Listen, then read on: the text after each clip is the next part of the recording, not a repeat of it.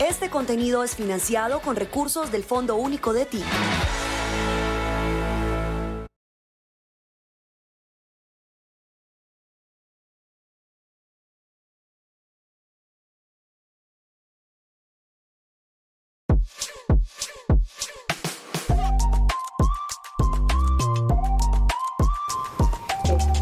So, how you guys doing? It's good to meet you. Nice to meet you too.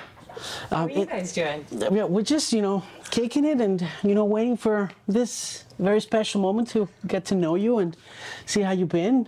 Saw you guys were in Amsterdam. How was it? Amsterdam was lovely, actually.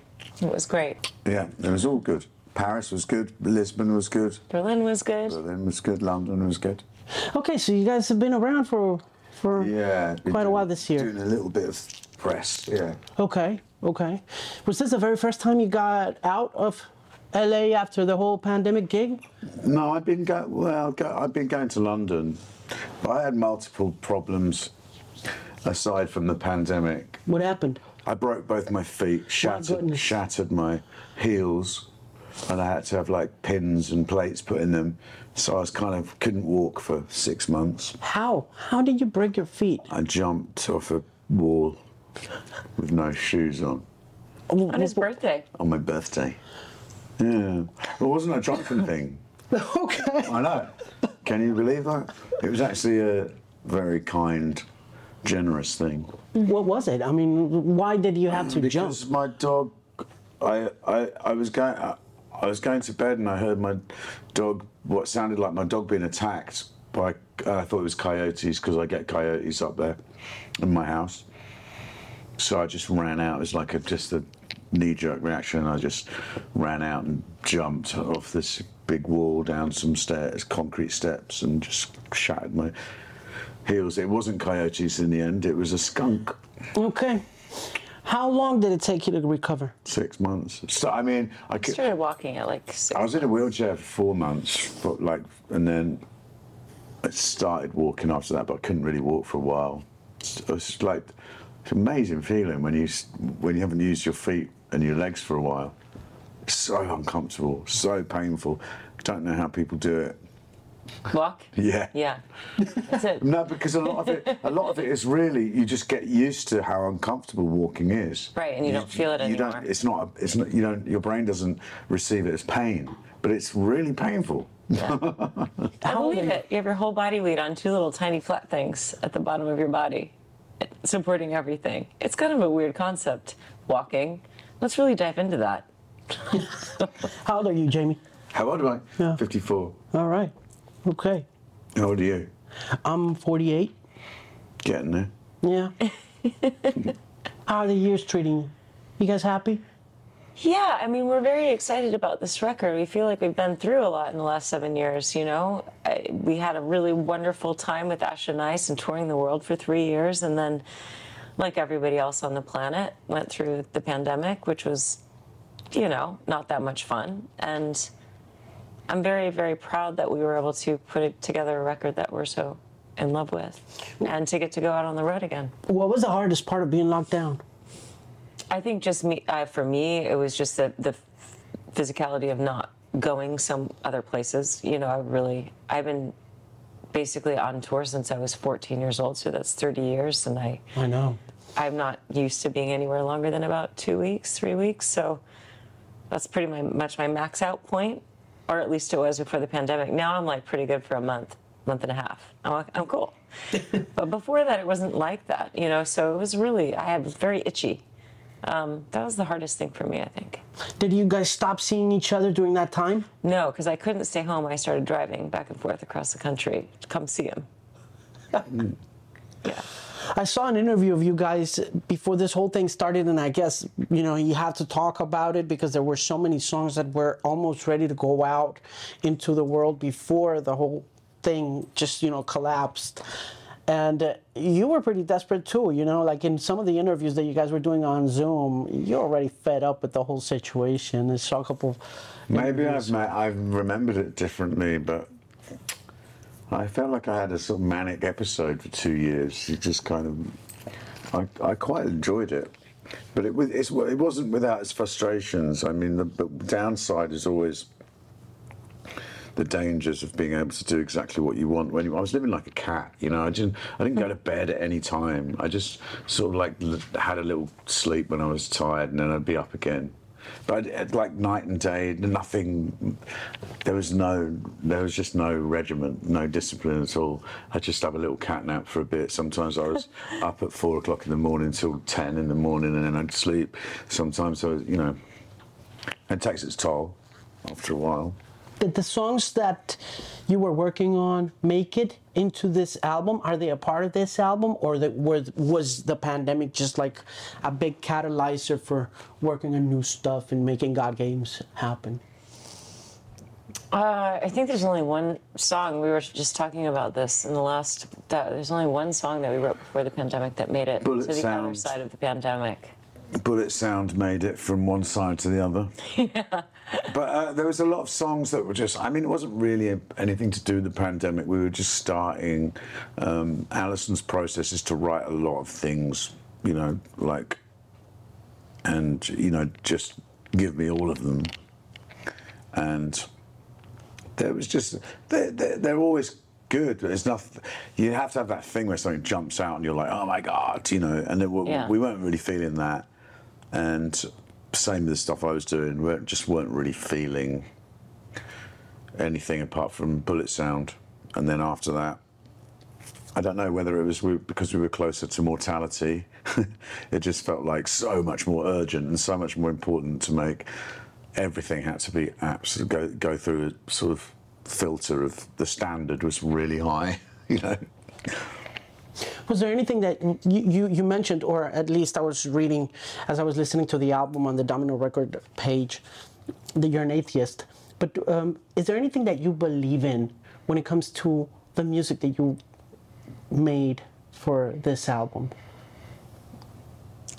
Um, beliefs, you know, you talk about belief in supernatural things that don't exist. That's one thing. Obviously, I believe in a lot of things. Um, I believe in the power of music. If you want to be hippie Yeah. about it, there's no doubt about that.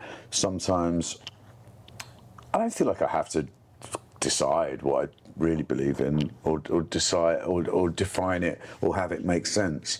Sometimes I think about ghosts, and I just think I shouldn't. You know, do I really believe in ghosts? Because if I don't believe in the afterlife, that shouldn't exist. But I just don't really care. When I pick up a, my guitar from like 1921 and I play some stuff on it, I kind of it makes me believe in ghosts. There's something in that shit. There's something going on in there, you know. Yeah, yeah. It's energy. There's like energy and stuff. You know? Vibrations. Vibrations, man. Vibrations. We are in LA. There's vibrations everywhere, actually, not just fucking LA. I know. Don't let those Thank- fools hijack it. It's vibrations and food here. Oh, high vibrations. Tell me about the story of New York and how that Sure. song came about. So after, well, it was still kind of the pandemic, but everyone was traveling and everyone was vaccinated, and it was kind of a different time, right? It was a couple years later, and are you? I mean, I know this fellow so, so much higher than you. I need, need a booster cushion. yeah, go on. Um, Sorry. I went to New York during the summer in 2021 and had the most incredible like 10 days there. For one, New York during the pandemic was the one place in America which I had my eye on the entire time because it was an absolute shit show with COVID. You know, it was kind of the, the epicenter for this country at that time. And so all the news was kind of coming through there, everything. And um, and New York also happens to be my favorite city in the world. So it was the one place that I missed the most the entire time. I just wanted to go back. So it was glorious. It was an amazing thing to finally get to go to New York and walk down the streets and see my friends. And um, and that song was inspired by just the, the, happiness and the joy and that I feel there and how inspiring it is. And um, it's a love song to the city. It's a love song itself. It's just like every time I've gone to New York in my life, I always come back like full. I'm just full and I'm ready to make something. And so I came home and wrote that song. What is it about New York? What is it about New York? We're not allowed to really know. Otherwise, the magic will go away. What did Crashing a Wedding have to do with writing that song? I don't know if crashing a wedding had to do with writing that song, but crashing a wedding is not something I would normally do, and that's the kind of thing I would do in New York.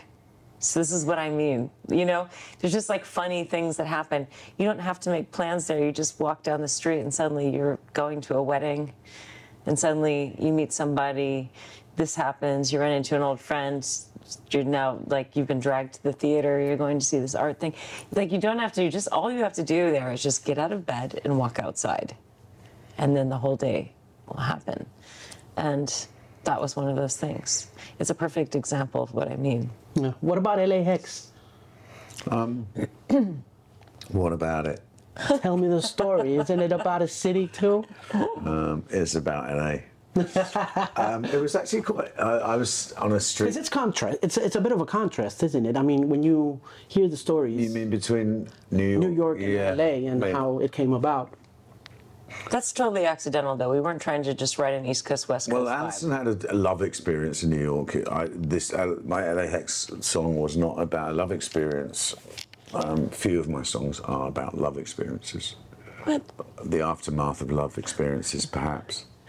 But um, LA, I was standing on a corner and I just loved this sound, the sound of LA. It was like cars passing with, you know, hip hop going in one car, like boom, like loads of sub bass, and then a kind of gospel choir going the other way, and a mariachi band, and just all this cacophony of cars with music blasting. And, and I just wanted to make a song like that. Um, and I liked the idea of I didn't like the idea. The, it just struck me that everyone was in little capsules in, in in their cars in LA, and they've all got these little lives going on, and it was a. It's a culture clash. It's yeah, really it was cool. just writing about the, the there's some kind of black magic here, something weird going on, and whether it's good or whether it's bad, it doesn't matter. I think we always try and try to put things in categories of whether it's nice or good or fun or positive or negative, and it doesn't matter to me. It's just something, and uh, that was what that song was was about: the chaos and the cacophony of and the hypocrisy and everything that is the wonderfully beautiful LA.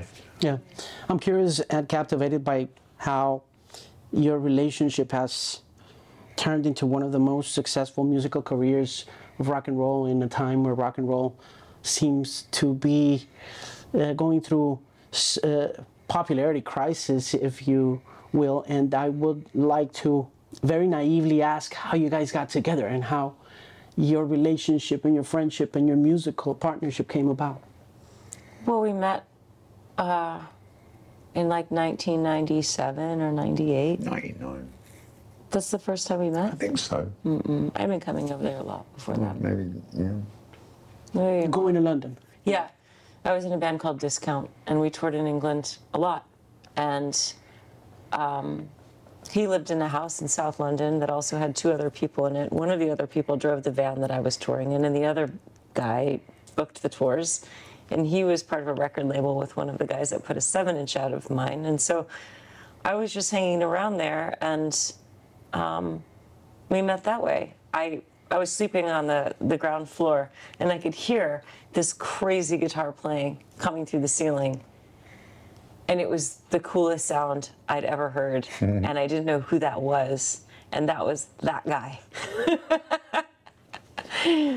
then this like really cool looking guy with like crazy style comes downstairs to make some toast and some coffee and hang out. And it was it was Mr. Jamie Hince. I don't. I, I, this crazy star thing. I've heard this before. Do you remember? Like yeah, really crazy style. someone else.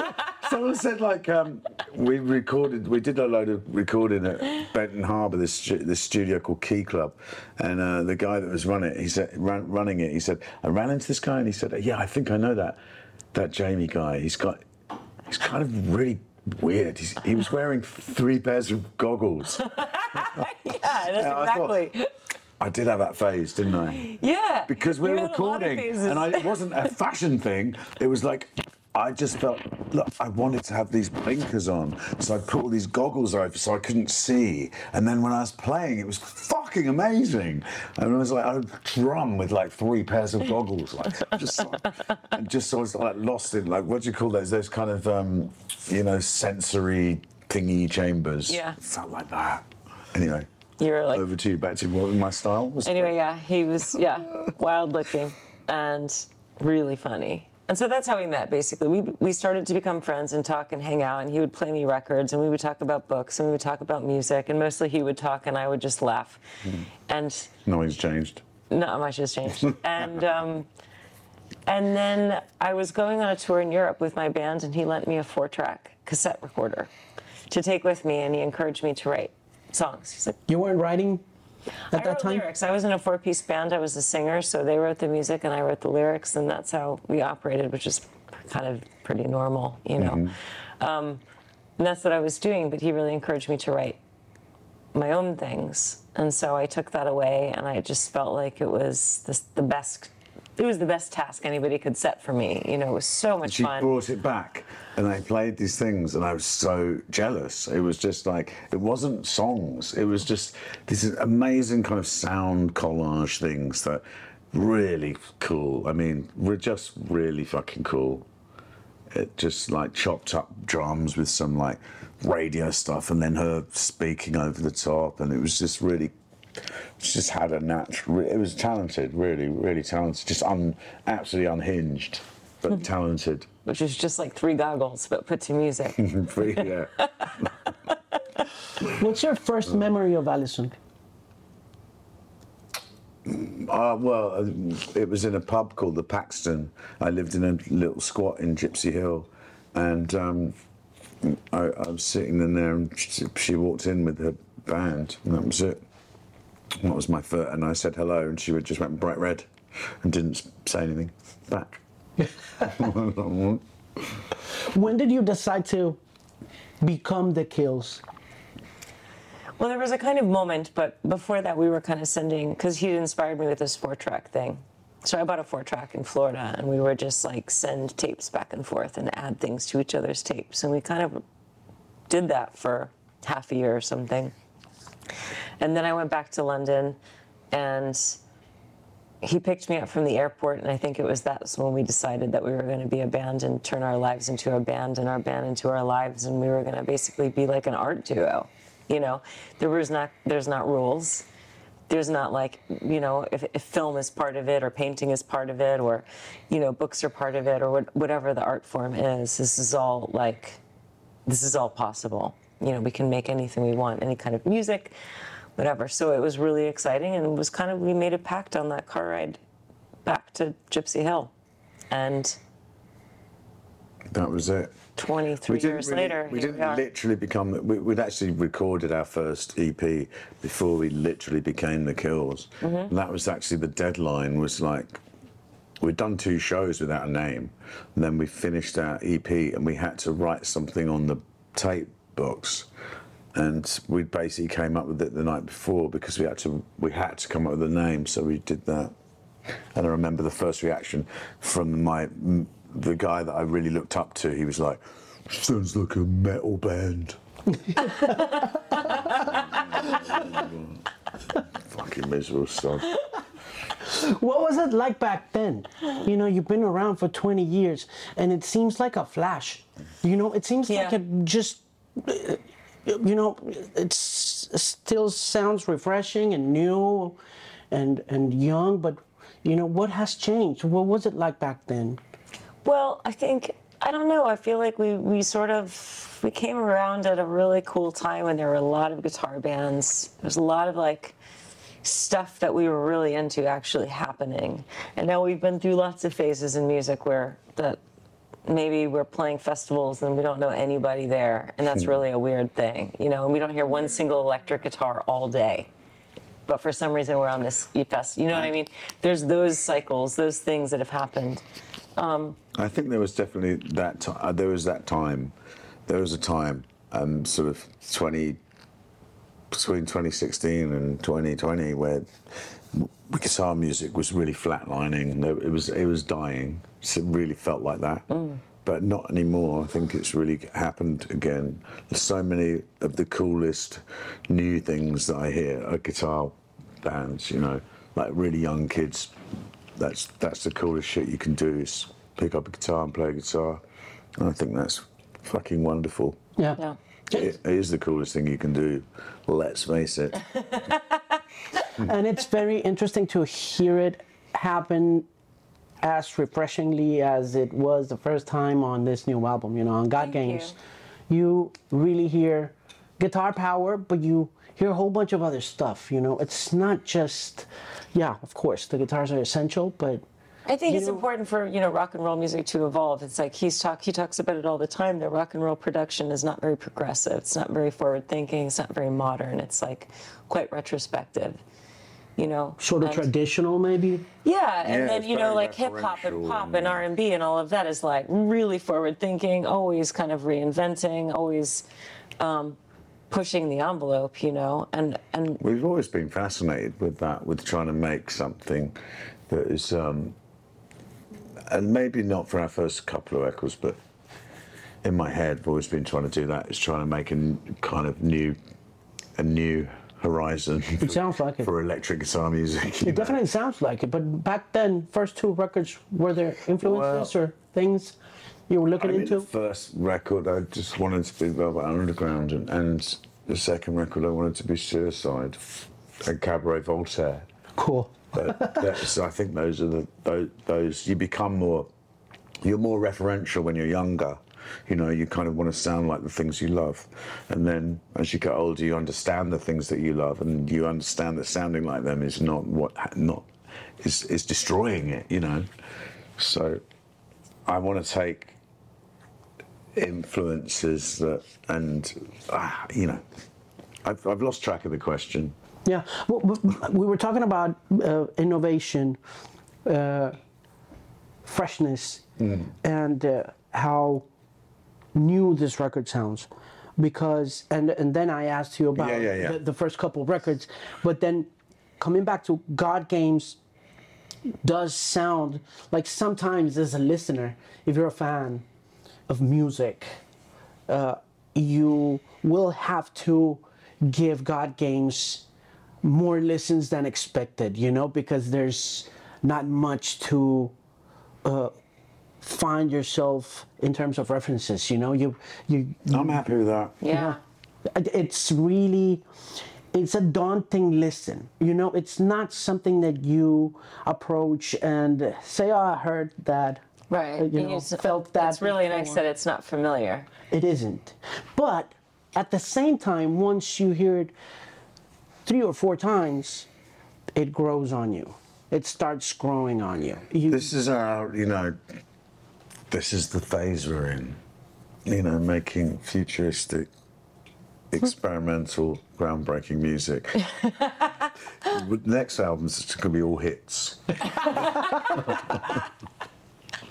okay, just wait, guys. It's a journey. quite a journey it is and you you worked with Paul Epworth on this record Yeah. and I was uh, gonna ask you right after you talked about the beginning when we were talking about the beginning because he was a part of the beginning as well of the Kills right tell me more about Mm-hmm. He was our working with first sound man. Literally our first sound man. Literally? Yeah. Yeah, it was literally our first sound man. The first, I mean, on our very first tour, we didn't have a sound man because we were that. That's how embryonic it was. But the fir- our first paid sound man was Paul Epworth. Thank you. You're welcome. Adele. it wasn't for us.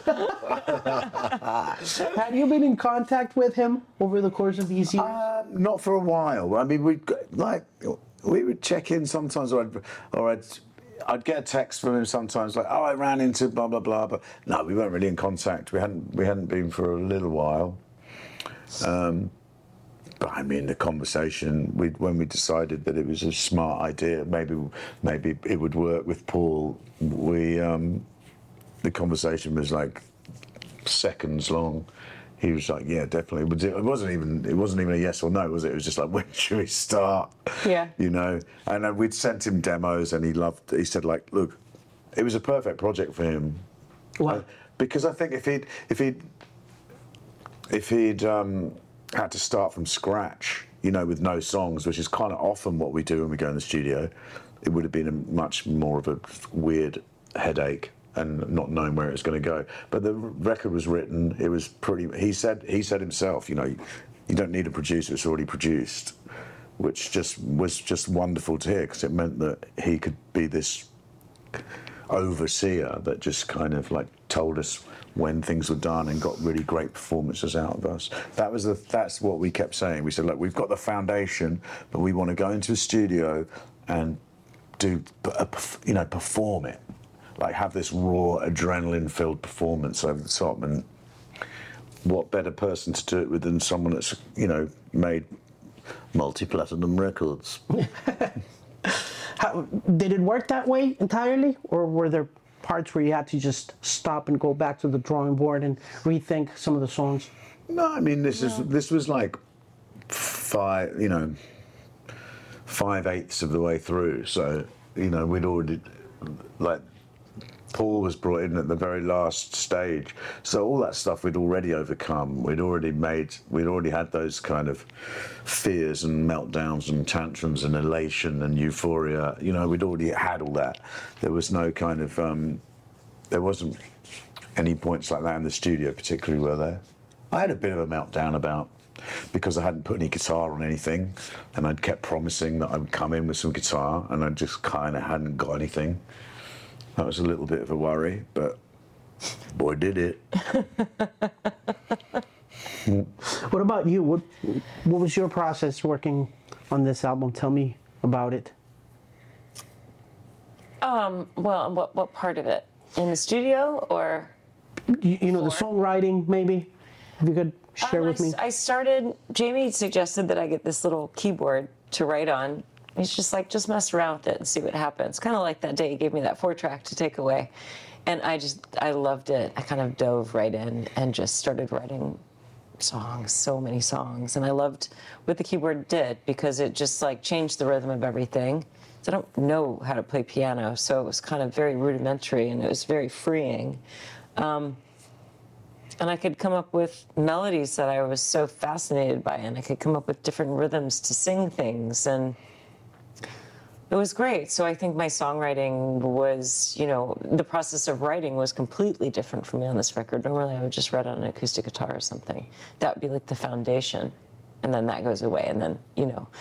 Um, but yeah, that was brilliant. And then in the studio, I mean, it was a really nice thing to go into the studio with everything done. And I said it the whole time we were in there. I was like, Jamie, this feels so much like making our first record. Because I think the very last time we went into a studio with everything written and done was Keep on Your Mean Side. It might have happened for No Wow. It might have, but I feel like we kind of had a few false starts with that. Anyway, regardless, it was such a wonderful feeling to be in the studio and know what you wanted to achieve and not be kind of grasping and looking.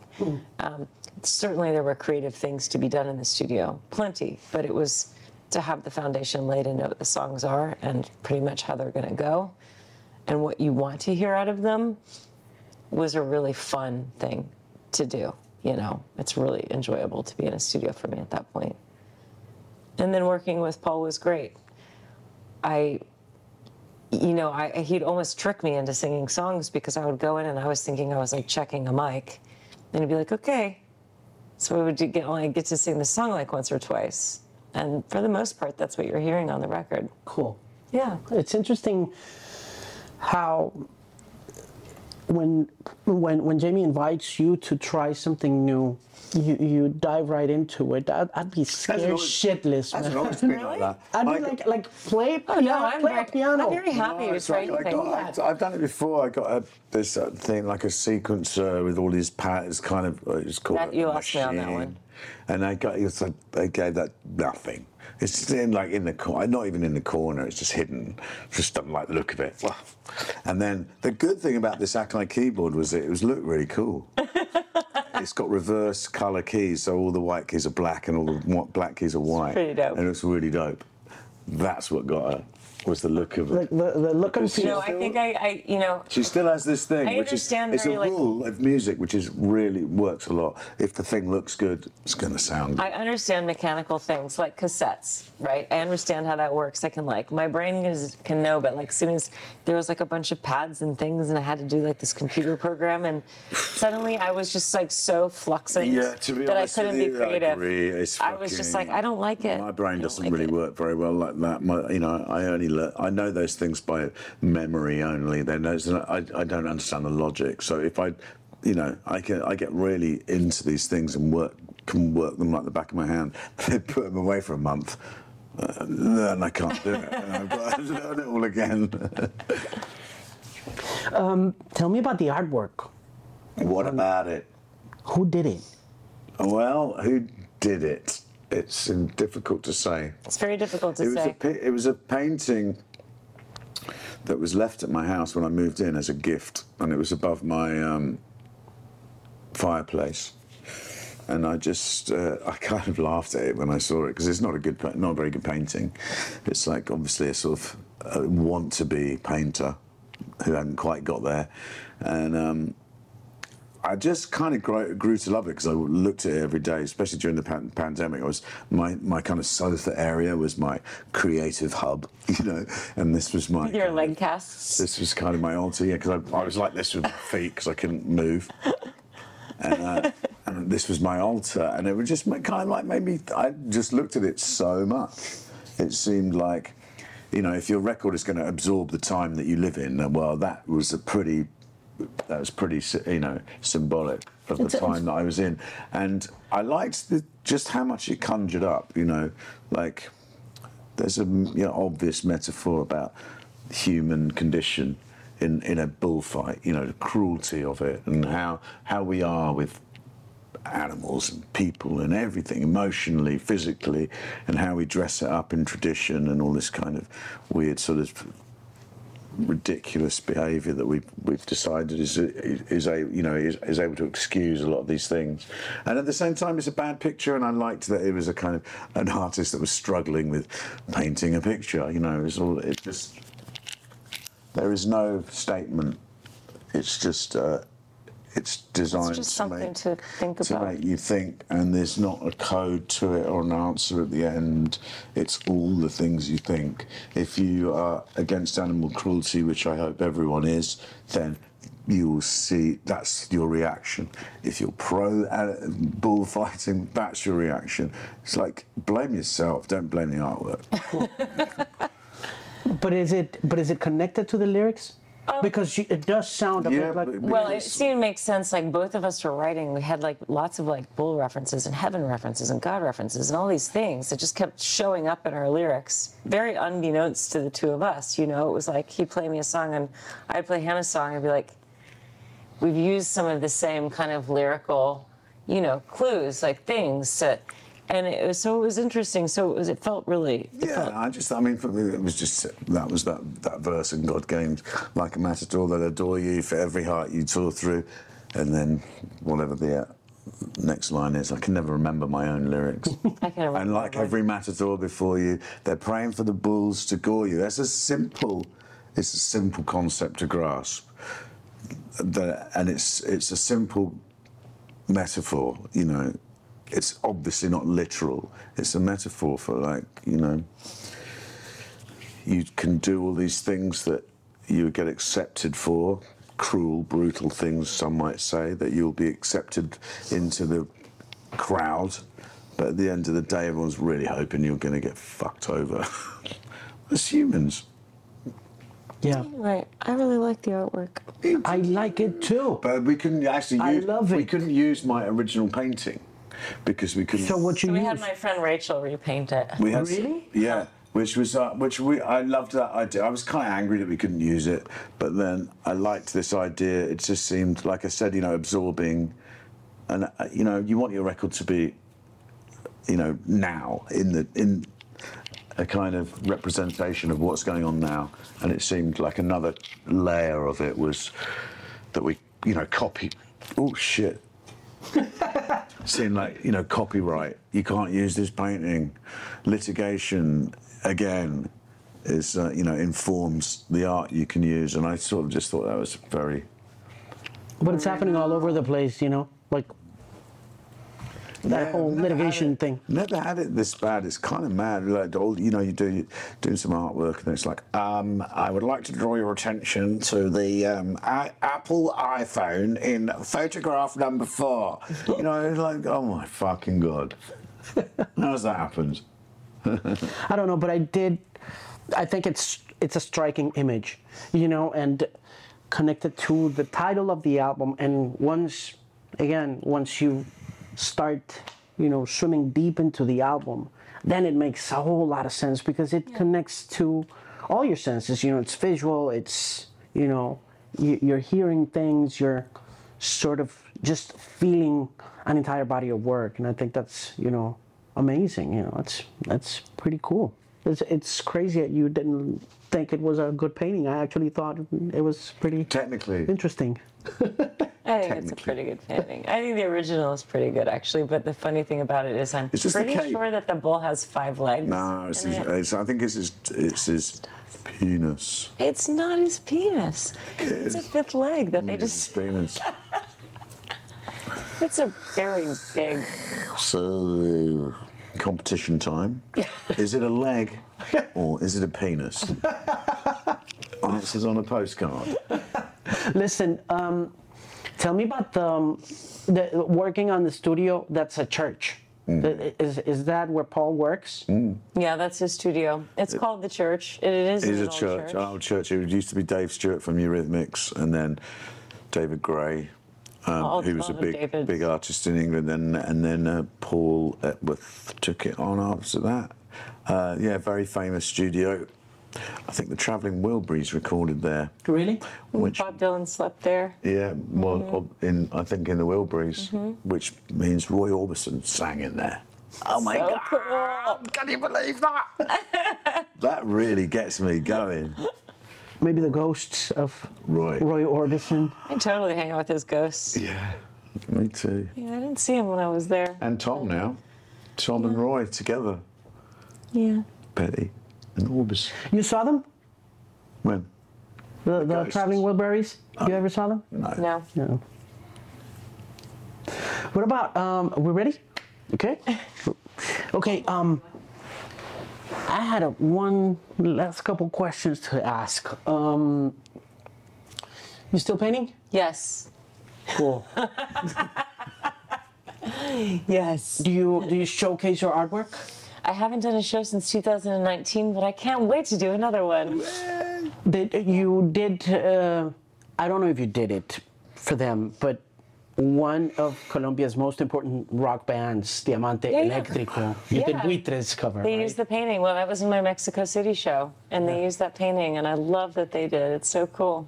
Yeah, they have really great fond memories of you. So, and You're they send sweet. their regards. you We've know. never come. We've never played Colombia. I was just gonna ask We that. really, really want to. Ah. So, what are we Can gonna you do make about that this? happen? I would very much love to do Who that. do we call? Just get some sort of Who petition. do I call? I mean, what what do I have to do? Who do I have to talk to? I'm Oh, man. more than willing to. I love it. I got to go to I got to go to Colombia once for a vacation, and it was just Where'd you go? most amazing. I went to Cartagena. Okay. I went to um, Ha- Medellin. Yeah. right? Pronouncing Medellin. Medellin. That's it. Yeah. And then what's the big city one? Bogota. Bogota. Bogota. Yeah. Okay, cool. Is uh, Andrew Loog Oldham still live there? Yep. Yes. He interviewed us from there. That's the closest I've ever got to Bogota. He's got a beautiful house in Apulo on the outside of Bogota. I mean, you have to Oh go to Bogota. was You the two coolest. have to go to Bogota and hang out. I We're mean, gonna do it. it's We're gonna do definitely it. a city I absolutely loved it so much. It was brilliant. I do have a question though. The whole time I was there, I was trying to send a postcard, and no one would sell me stamps. How do you guys send mail? we. I don't think we do anymore, but we do have a postal service. But but where? How do I get to it? That's a When great I'm there. question. That's a I great question. Walked. I talked to every hotel, walked around. Every, I And they like, didn't know. No, they would send me to some sort of place, and I would get to that place, and they would be like, "No, that that we don't." I, it was like I had to send a package, I could, but I couldn't just like send a postcard. That's interesting because I mean, I guess you know, This is a while ago. I mean, this is probably like seven years ago, but still, I'm still, Still? trying to send a postcard in Colombia. So if you've got any tips, Oh, I've got to play there. It's, know. sti- it's still very interesting that you're sending postcards. That, Is you, it? that you still send. She does yeah. it whenever she goes away. She still she still does. She's one of that, you know. I have to send Last of a dying breed. She's whenever she's away somewhere, I'll get a postcard from her.